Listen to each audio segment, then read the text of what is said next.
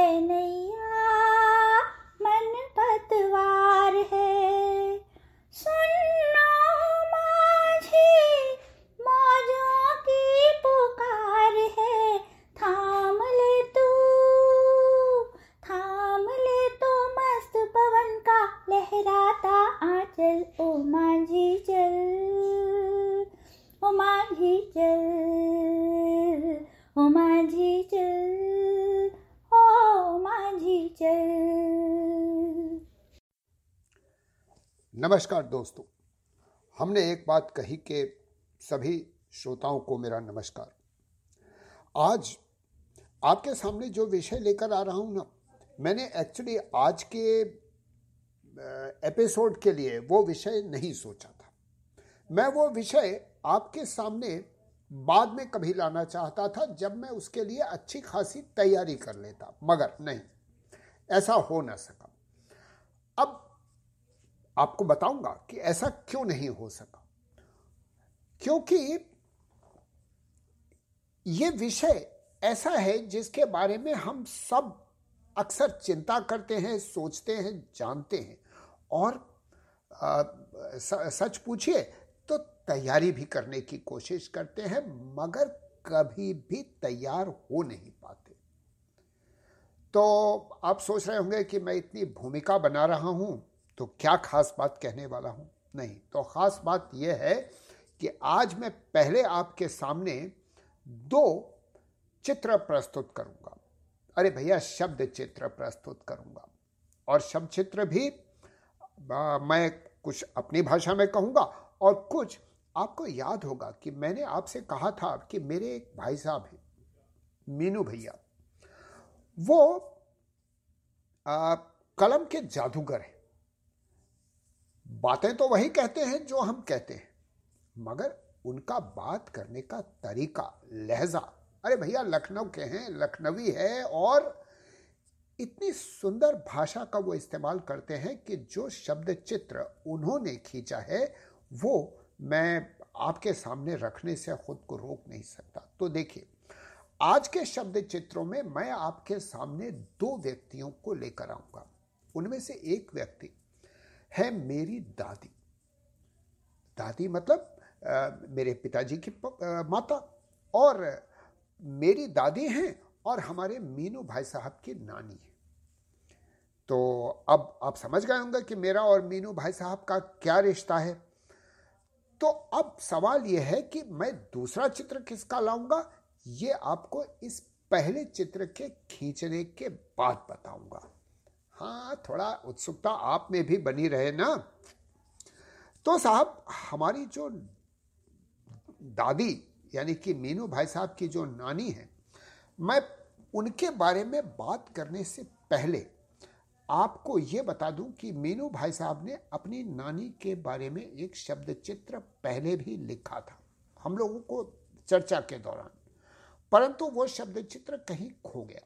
तो अब जब मैंने उनसे कहा कुछ लिखने के लिए तो उन्होंने जहाँ से लिखना शुरू किया, मैं सीधे सीधे वहीं से आपके सामने पढ़ना शुरू कर देता हूँ। बुरा मत मानिएगा, मगर उनकी तारीफ़ करनी हो ना तो ज़रूर करिएगा।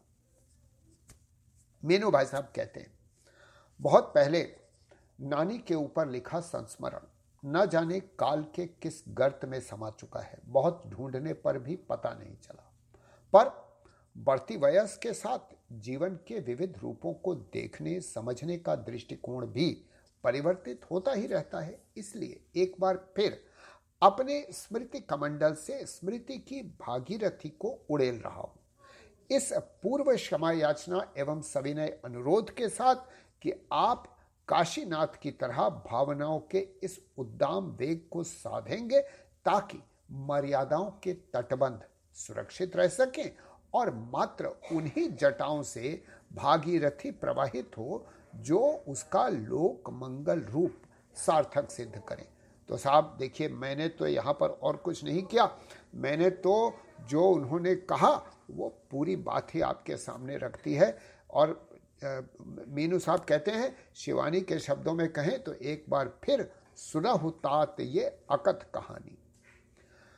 नानी, मेरे लिए मात्र एक छवि चित्र या संस्मरण नहीं है, बल्कि एक विशाल वट वृक्ष से जुड़ी वो टहनी है, जो किसलय के निकट खिलने वाले अखुओं में से मैं एक हूँ और शायद इसी अधिकार से मैं उनके जीवन की गहनता तक पहुँचता हूँ।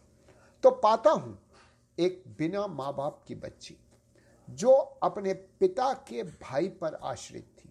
आज हम न उन माँ बाप का नाम जानते हैं और न ही पिता के भाई का। आज उस सुंदर लड़की की कल्पना भी करता हूँ तो लगता है सिंड्रेला की कहानी भी आवश्यकता से अधिक अरसे तक उदासी भरी हो सकती है।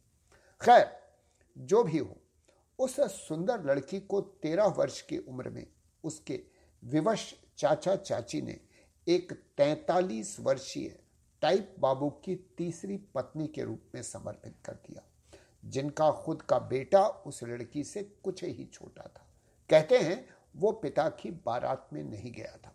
यहाँ पर मैं रुककर अपनी बात बता दूँ, हमारे दादी उन, वो सिंगाही लखीमपुर के पास की रहने वाली थी। विवाह के समय जैसा कि आपने सुन लिया, उनके माता पिता नहीं थे और दादी के दो छोटे भाई और थे। एक और, वो छोटे भाई जो थे, वो भी उन्हीं चाचा चाची के घर में रहते थे।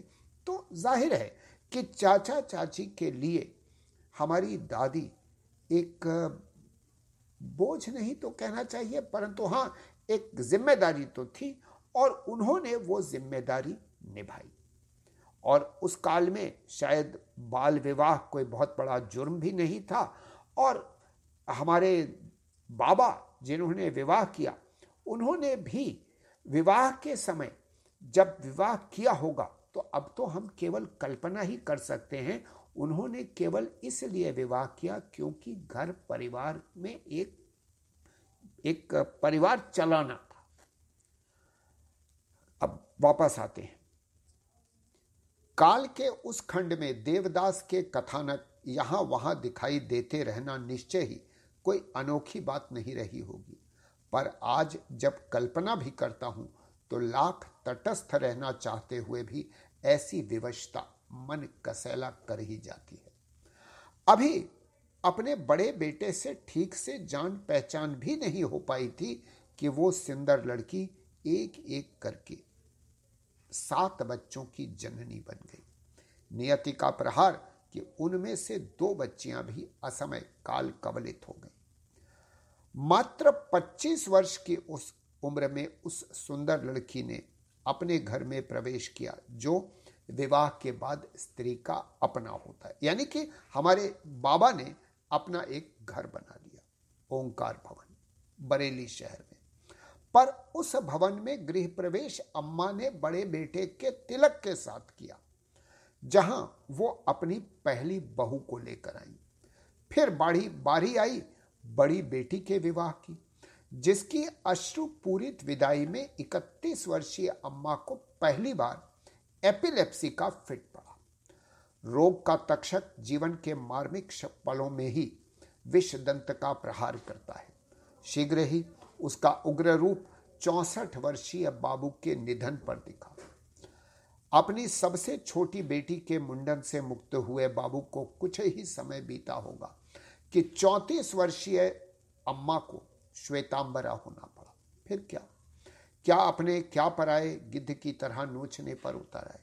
जरा सोचिए कि अम्मा ने किस धैर्य और जिजीविशा से अपने बच्चों का बीतता अभा, अभावग्रस्त जीवन देखा और सहा होगा। यहाँ तक कि किसी नववर्ष विशेष के प्रारंभिक तीन दिन एक एक बच्चे का भोजन कम करके बिताए और तीसरे दिन सिर्फ़ सबसे छोटी बेटी को ही भोजन नसीब हुआ। कुशल से कुशल ललित कला मर्मज्ञ भी अपने बच्चों की क्षुधा से व्यथित और पल पल विदीर्ण होती मूक रह गई अन्नपूर्णा की। उस विवश प्रस्तर प्रतिमा को किसी भी माध्यम से अभिव्यक्त नहीं कर सकते तो मुझ अकिंचन की शब्द सामर्थ्य ही क्या? धन का अभाव जीवन को किस तरह से अपमानित करता है, ये कोई असहाय अम्मा से पूछता। ठाकुर जी के चरणों से बटोरी रेजगारी से अपने बेटे पे लगे झूठे चोरी के कलंक को मिटाती। अपनी ससुराल के तथा कथित आत्मीय और बाबू से उपकृत व्यक्ति की नववधु से अनर्गल उपालंब का कड़वा घूट पीती। अम्मा की पीड़ा का भार पार भला कौन पा सकता है? पर अम्मा जीवित रही। अपने छह छह बच्चों को छाती से लगाए। ओंकार भवन के विशाल प्रांगण में जीवन की कड़ी धूप को सहती, अपने एपिलेप्सी के फिट्स के ज्वार भाटे के थपेड़ों को सहती, अपने ठाकुर जी की अनन्य उपासिका बनी और वो दिन भी आए, जब बगीचे की कटीली झाड़ी में मीठे बेर झलकने लगे। एक एक करके सभी बच्चे उचित सम्मान सहित स्थापित हो गए। घर में बहुएँ आई, दामाद आया छोटा बेटों ने अम्मा की खाली पड़ी मंजूषा को नोटों की गड्डियों से भर दिया। अम्मा, अब अम्मा जी हो गई। जीवन की इतनी कटुता झेलने के बाद उनकी वाणी में भी एक विशेष गर्व आ गया। वह गर्भोक्ति के साथ कहती थी, मेरे बेटे ने लाकर दिया है। नोट उनकी रामायण, तकिया और संदूक में इतमी नान से शयन करते देखते थे। यहाँ पर मैं फिर रुक रहा हूँ। आपको यह बता दूँ कि हमारे बाबा नॉर्थ ईस्टर्न रेलवे में कार्य कार्यरत थे। नॉर्थ ईस्टर्न रेलवे नहीं था उस समय। उस समय Awadh and Tirhut railway, private railway हुआ करता था। उसमें वो काम करते थे। सॉरी। जिस समय हमारे बाबा की मृत्यु हुई, उस समय हमारी बुआ जिनकी शादी नहीं हुई थी उनकी उम्र दस वर्ष की थी, हमारे चाचा की उम्र आठ वर्ष की थी और हमारी सबसे छोटी बुआ मात्र पाँच वर्ष की थी। और मेरे पिताजी, यानी कि उनके जो बड़े बेटे मतलब उनके नंबर दो बेटे जो थे, वो हाई स्कूल पास कर चुके थे। उन्होंने भी काम करना शुरू कर दिया, थोड़ा ट्यूशन वगैरह वगैरह। और हमारे सबसे बड़े ताऊ जी, वो तो रेलवे में काम करते ही थे। किसी तरह से बाहर वालों का सहारा नहीं लेना पड़ा और घर का खर्च चलने लगा। धीरे धीरे करके हुआ यूँ कि जब सब बच्चे स्थापित हो गए तो अब अम्मा यानी कि हमारी दादी जी, वो श्वेतांबरा हो चुकी थी। मगर उनके उनके बारे में जब याद करते हैं तो ये समझ में आता है कि उनके दर्शन में दिव्यता थी। वे छल प्रपंच से दूर रहती थी और किसी की बुराई नहीं करती थी। दादी ने औपचारिक शिक्षा तो नहीं प्राप्त की थी, मगर स्त्री सुबोधिनी नाम की किताब उन्होंने पढ़ी थी। और वो रोज नहाने के बाद आँगन में चारपाई पर बैठकर रामचरित मानस पढ़ा करती थी। और कभी कभी तो रामचरित मानस पढ़ते हुए भावातिरेक में उनकी आँखों में आँसू भी आ जाते थे। अब मैं वापस आता हूँ कि जहाँ पर उन्होंने कहा कि मेरे बेटे ने ला कर दिया है, ये नोट वो रामचरित मानस में रखा करती थी। मुझे याद है दादी को नए नोटों की बहुत शौक था। तो हमारे पिताजी, हमारे चाचा, जो भी संभव था जिसके लिए भी वो जब भी उनको कुछ पैसे देते थे तो हमेशा नए नोट दिया करते थे। और दादी के बारे में बताऊँ आपको मज़े की बात। दादी केले की रसेदार सब्ज़ी, पीठेदार कटहल और गेहूँ के आटे को पानी में धो के उसकी सब्ज़ी बहुत अच्छी बनाती थी। और अगर किसी बच्चे की सालगिरह होती थी तो साहब गुलगुले ज़रूर बनते थे। अब साहब गुलगुले आप मुझसे पूछेंगे, क्या होते हैं? तो इसके बारे में आपको बाद में बताऊँगा। आज तक हमारे घर में गुलगुले बनते हैं। दादी ने बनाए, मेरी माँ ने बनाए, मेरी चाची ने बनाए और अब मेरी पत्नी भी कोशिश करती है कि गुलगुले बनाए। दादी को पान खाने का बड़ा शौक था। जब भी उनका विचार आता है, उनका ख्याल आता है, तस्वुर में वो आती है सामने तो बस याद आता है, सफ़ेद साड़ी में लिपटी हुई दादी मुस्कुराता हुआ चेहरा होठों से झांकती पान की लाली। और अब ये तो दादी दादी जो बनाती थी, वो हमको पसंद आता था। दादी को क्या पसंद था? दादी को पसंद था आम को घिसकर बनाया गया मीठा अचार। वो बहुत कम उम्र में, बहुत परिपक्व थी। और उनकी, उनके मन में किसी किस्म की पंचायत की पसंदगी नहीं। उन्हें अपने बच्चों पर गर्व था। और वे अपने पति, यानी हमारे बाबा के बारे में जब भी बात करती थी, बहुत सम्मान के साथ करती थी। यहाँ पर आपको एक मज़े की बात बताऊँ। हमारे पिताजी अक्सर कहते हैं कि साहब, हमारे बाबा उनकी पिटाई बहुत किया करते थे। तो अगर दादी के सामने कभी ये ज़िक्र हो जाता था कि बाबा बड़ी पिटाई करते थे तो दादी हमेशा बाबा का पक्ष लेती थी। बाबा मतलब अपने पति का पक्ष लेती थी। कहती थी, तुम लोग थे ही इतने बदमाश कि तुम्हारी पिटाई नहीं होती तो तुम लोग आज वो नहीं होते जो आज हो। अब साहब, चलिए वापस आता हूँ मीनू भाई साहब की बातों पर। मीनू भाई साहब जो थे वो, अरे सॉरी अभी मीनू भाई साहब की बात पर आने से पहले एक बात और बता दू। दादी के बनाए हुए खाने की जो तारीफ़ है ना, वो अक्सर घर की नई बहुओं को बड़ा परेशान कर देती थी। क्यों? ऐसे तो ये तो हमेशा ही होता है कि हर लड़का ये कहता है कि मेरी माँ से अच्छा खाना तुम नहीं बना सकते, अपनी पत्नी को यही समझाता है। मगर साहब, दादी जो थी, उनकी खासियत ये थी कि वो जो घर की नई बहू होती थी ना, उसका पक्ष लिया करती थी। कहती थी कि अरे धीरे धीरे मेरे जैसा बनाने लगेगी, मैंने इतने सालों में सीखा था। चलिए, वापस आते हैं। फिर, अब यहाँ पर वापस मीनू भाई साहब की बात पर आ रहा हूँ। फिर भी, वे बीते दिनों को याद कर अपनी बेटियों को किसी भी किस्म का नुकसान करने पर हिदायत देने से कभी नहीं चूकती। मगर नई नई नौकरी के जोश में भाई ज़रूर अपनी बहन का पक्ष लेते थे। कभी कभी लगता है जीवन के उद्दंड ताप को सहते वर्षों प्यासे रहने के बाद अगर किसी को मीठे पानी की झील मिल जाए तो वो उसी मीठे पानी को अमृत समझ लेता है। और शायद कुछ ऐसा ही अम्मा जी के एक बेटे के साथ भी हुआ। खैर, जो भी हुआ। अम्मा जी इससे अछूती रही। धन का मान उन्होंने अवश्य रखा, पर उसे कभी सर्वस्व न माना। समय बीतता रहा कुनबे में पोते, पोतियों, नाती, नातिनों, यहाँ तक कि पर पोते पर पोतियों का भी आगमन हुआ और कुल की रीत निभाते हुए उनमें से कुछ असमय काल कवलित भी हुए। आज जब सोचता हूँ तो लगता है कि बागमा को अपने ही बाग की अधखिली कलियों को मुरझाते देखकर कैसा लगता होगा। बचपन जिन्हें अम्मा जी कहते बीता बड़े होते ही संबंधों के ज्ञान ने उन्हें नानी कहना सिखा दिया।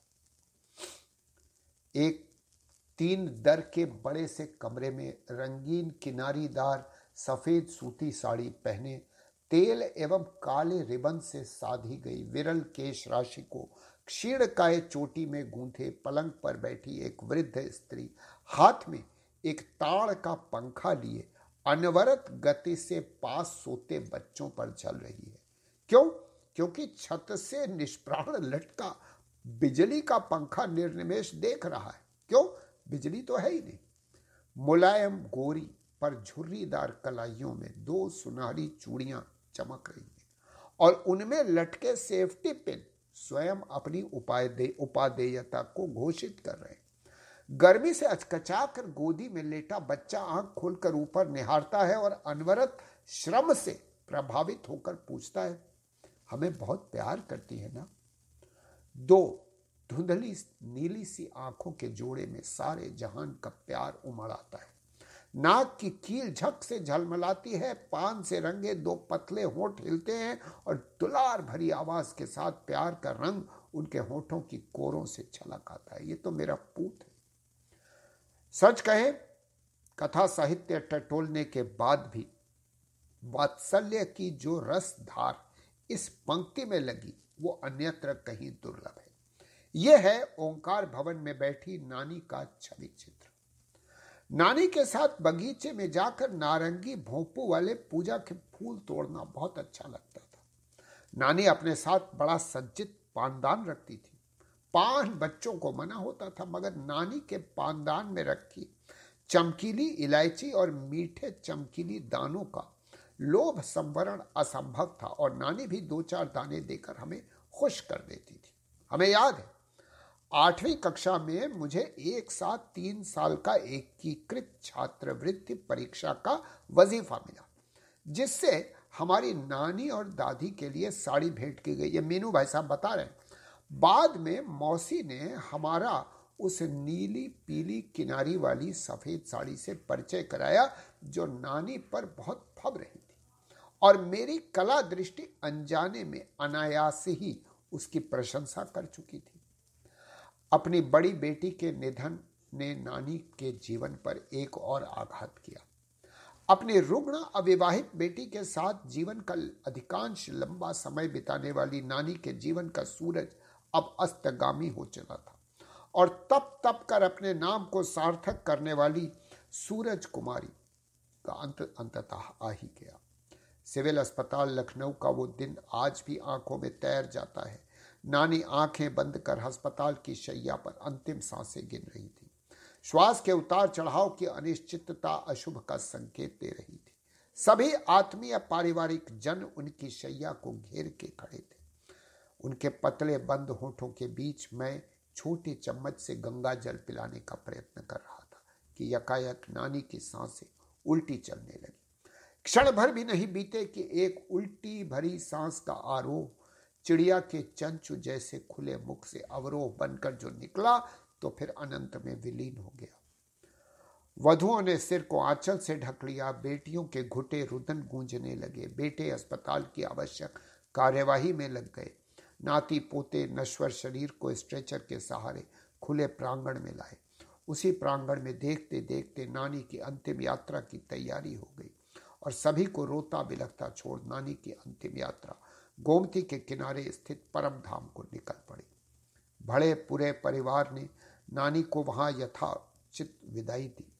आकाश का सूर्य अस्त हो रहा था, किंतु धरती का सूर्य का ताप पवित्र अग्नि में तप कर कुंदन की तरह तेजोमय हो, जीवन के दुख सुख से परे।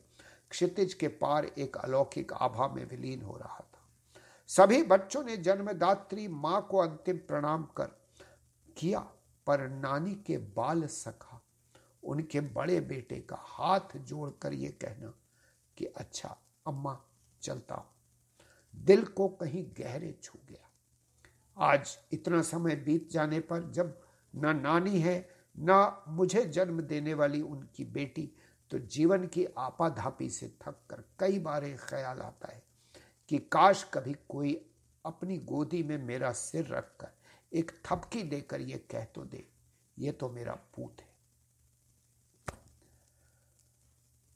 तो साहब, ये थी हमारी दादी। अब इनका संघर्ष इस सुंदर शब्द चित्र से ज़ाहिर है आपके सामने। मैंने आपसे कहा था कि मैं आपके सामने एक दूसरा व्यक्ति भी लेकर आऊँगा। तो वो दूसरा व्यक्ति है मेरे एक अच्छे, बहुत ही अच्छे मित्र की पत्नी। मेरे वो मित्र कोरोना बाबा के ग्रास हो गए और नहीं है हमारे बीच। लगभग डेढ़ साल, दो साल हो रहा है।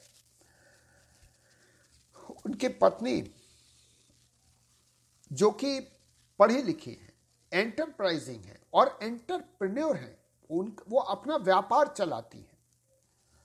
मगर कल रात उन्होंने फ़ोन किया। और फ़ोन करके उनका कहना यह था कि मैं क्या करूँ? मुझे समझ नहीं आ रहा है। मुझे जीने का कारण नहीं मिल रहा है। उनके दो बच्चे, दोनों अपने अपने घर में हैं।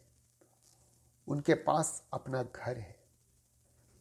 वो अपना काम करती हैं। सब कुछ उनके पास उपलब्ध है, मगर हमारे वो मित्र नहीं है। वो दोस्त जा चुके मुझे समझ नहीं आया कि मैं उन्हें क्या सलाह दूँ। माफ़ कीजिएगा, मैं उनका शब्द चित्र नहीं खींच पा रहा हूँ, क्योंकि एक तो मेरे अंदर उतनी क्षमता नहीं है वो शब्द चित्र खींचने की। दूसरे, मुझे अभी वो समय नहीं लग रहा है कि मैं उनका शब्द चित्र खींच पाऊँ। मैं सिर्फ़ इतना ही कह सकता हूँ कि वो आधुनिक युग की एक सफल कार्यकर्त्री महिला है। जिन्होंने अपने जीवन में अपने पति का साथ लंबे समय तक पाया है, उनका जीवन सफल है। मतलब उनके जीवन में असफलताएँ नहीं के बराबर है, परंतु आज अकेले रह जाने पर वो टूट रही है। उनको समझ नहीं आ रहा है कि वो क्या करे। मैं अब यहाँ पर एक चौंतीस वर्ष की उम्र में पति खोने वाली एक महिला को लाता हूँ और एक ऐसी महिला को देख रहा हूँ, जिन्होंने लगभग अपने जीवन के संध्या काल में अपने पति को गंवाया है। वो महिला जिसने चौतीस साल की उम्र में अपने पति को गंवाया, उसने छह बच्चों को पाल पोसकर बड़ा किया और खुद पूरी आयु करके गई। उन्होंने कभी ये नहीं कहा कि मैं क्या करूँ, मगर आज यहाँ पर यह कहा जा रहा है कि मैं क्या करूँ? मुझे ऐसा लगता है कि मूव ऑन करना एक गुण है। और मैं ये नहीं कहता कि ये कोई अर्जित गुण है। ये अर्जित गुण नहीं। ये गुण शायद जीवन के संघर्ष में आने से पहले आपके पास था, जिसे आप निकाल कर लाते हैं बाहर। मतलब आपने इसको बनाया नहीं है, मगर आपने इसको डेफिनेटली डेवलप किया है। बिकॉज़ इसका बीज तो रहा होगा। तो क्या ऐसा कुछ हो गया है कि हम में से कुछ लोगों के पास मूव ऑन करने के लिए वो बीज नहीं है? मुझे पता नहीं। मैं आपके सामने ये सवाल रख रहा हूँ कि ये ये ये सवाल कि मैं क्या करूँ? अपने आप में एक बहुत भयावह चित्र खींच देता है। मैं चाहूँगा कि आप इस विषय में सोचें, बात करें। हम लोग कहते हैं ना कि बातें करते रहने से बातें चलती रहती हैं। और मूव ऑन करना उस चलते रहने का सिंबल है। अगर हम मूव ऑन करेंगे तो हम आगे चलते रहेंगे। देखिए, हमने आज अपने कार्यक्रम की शुरुआत भी इसी से करी थी। अच्छा यहाँ पर मैं एक बात और कह दूँ कि इस बारे में मेरी पत्नी भी कुछ कहने चाहती है। नमस्कार। इस विषय में हमें ज़्यादा ज्ञान नहीं है। हम अम्मा से मिले हैं, उनका प्यार हमको मिला है, आशीर्वाद मिला है। ये हमारा बहुत बहुत सौभाग्य है। हम ये कह सकते हैं, अम्मा को जो हम लोग कहते हैं ना कि मॉरल सपोर्ट परिवार का सपोर्ट अम्मा को भरपूर मिला होगा। मिला था, होगा नहीं, मिला था।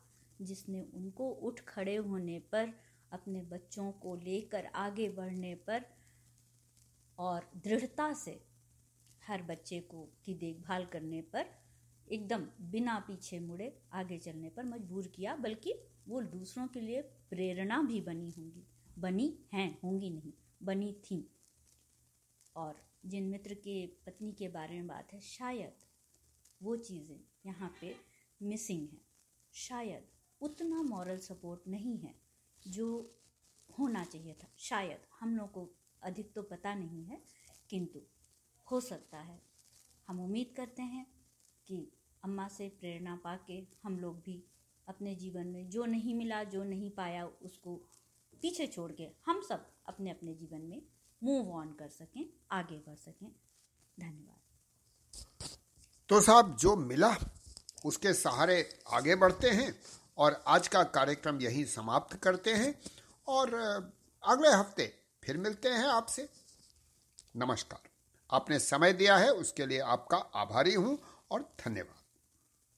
आशाओं से नाता जोड़ ली। ये निराशा के बंधन तोड़ दे। आशाओं से नाता जोड़ ले। ये निराशा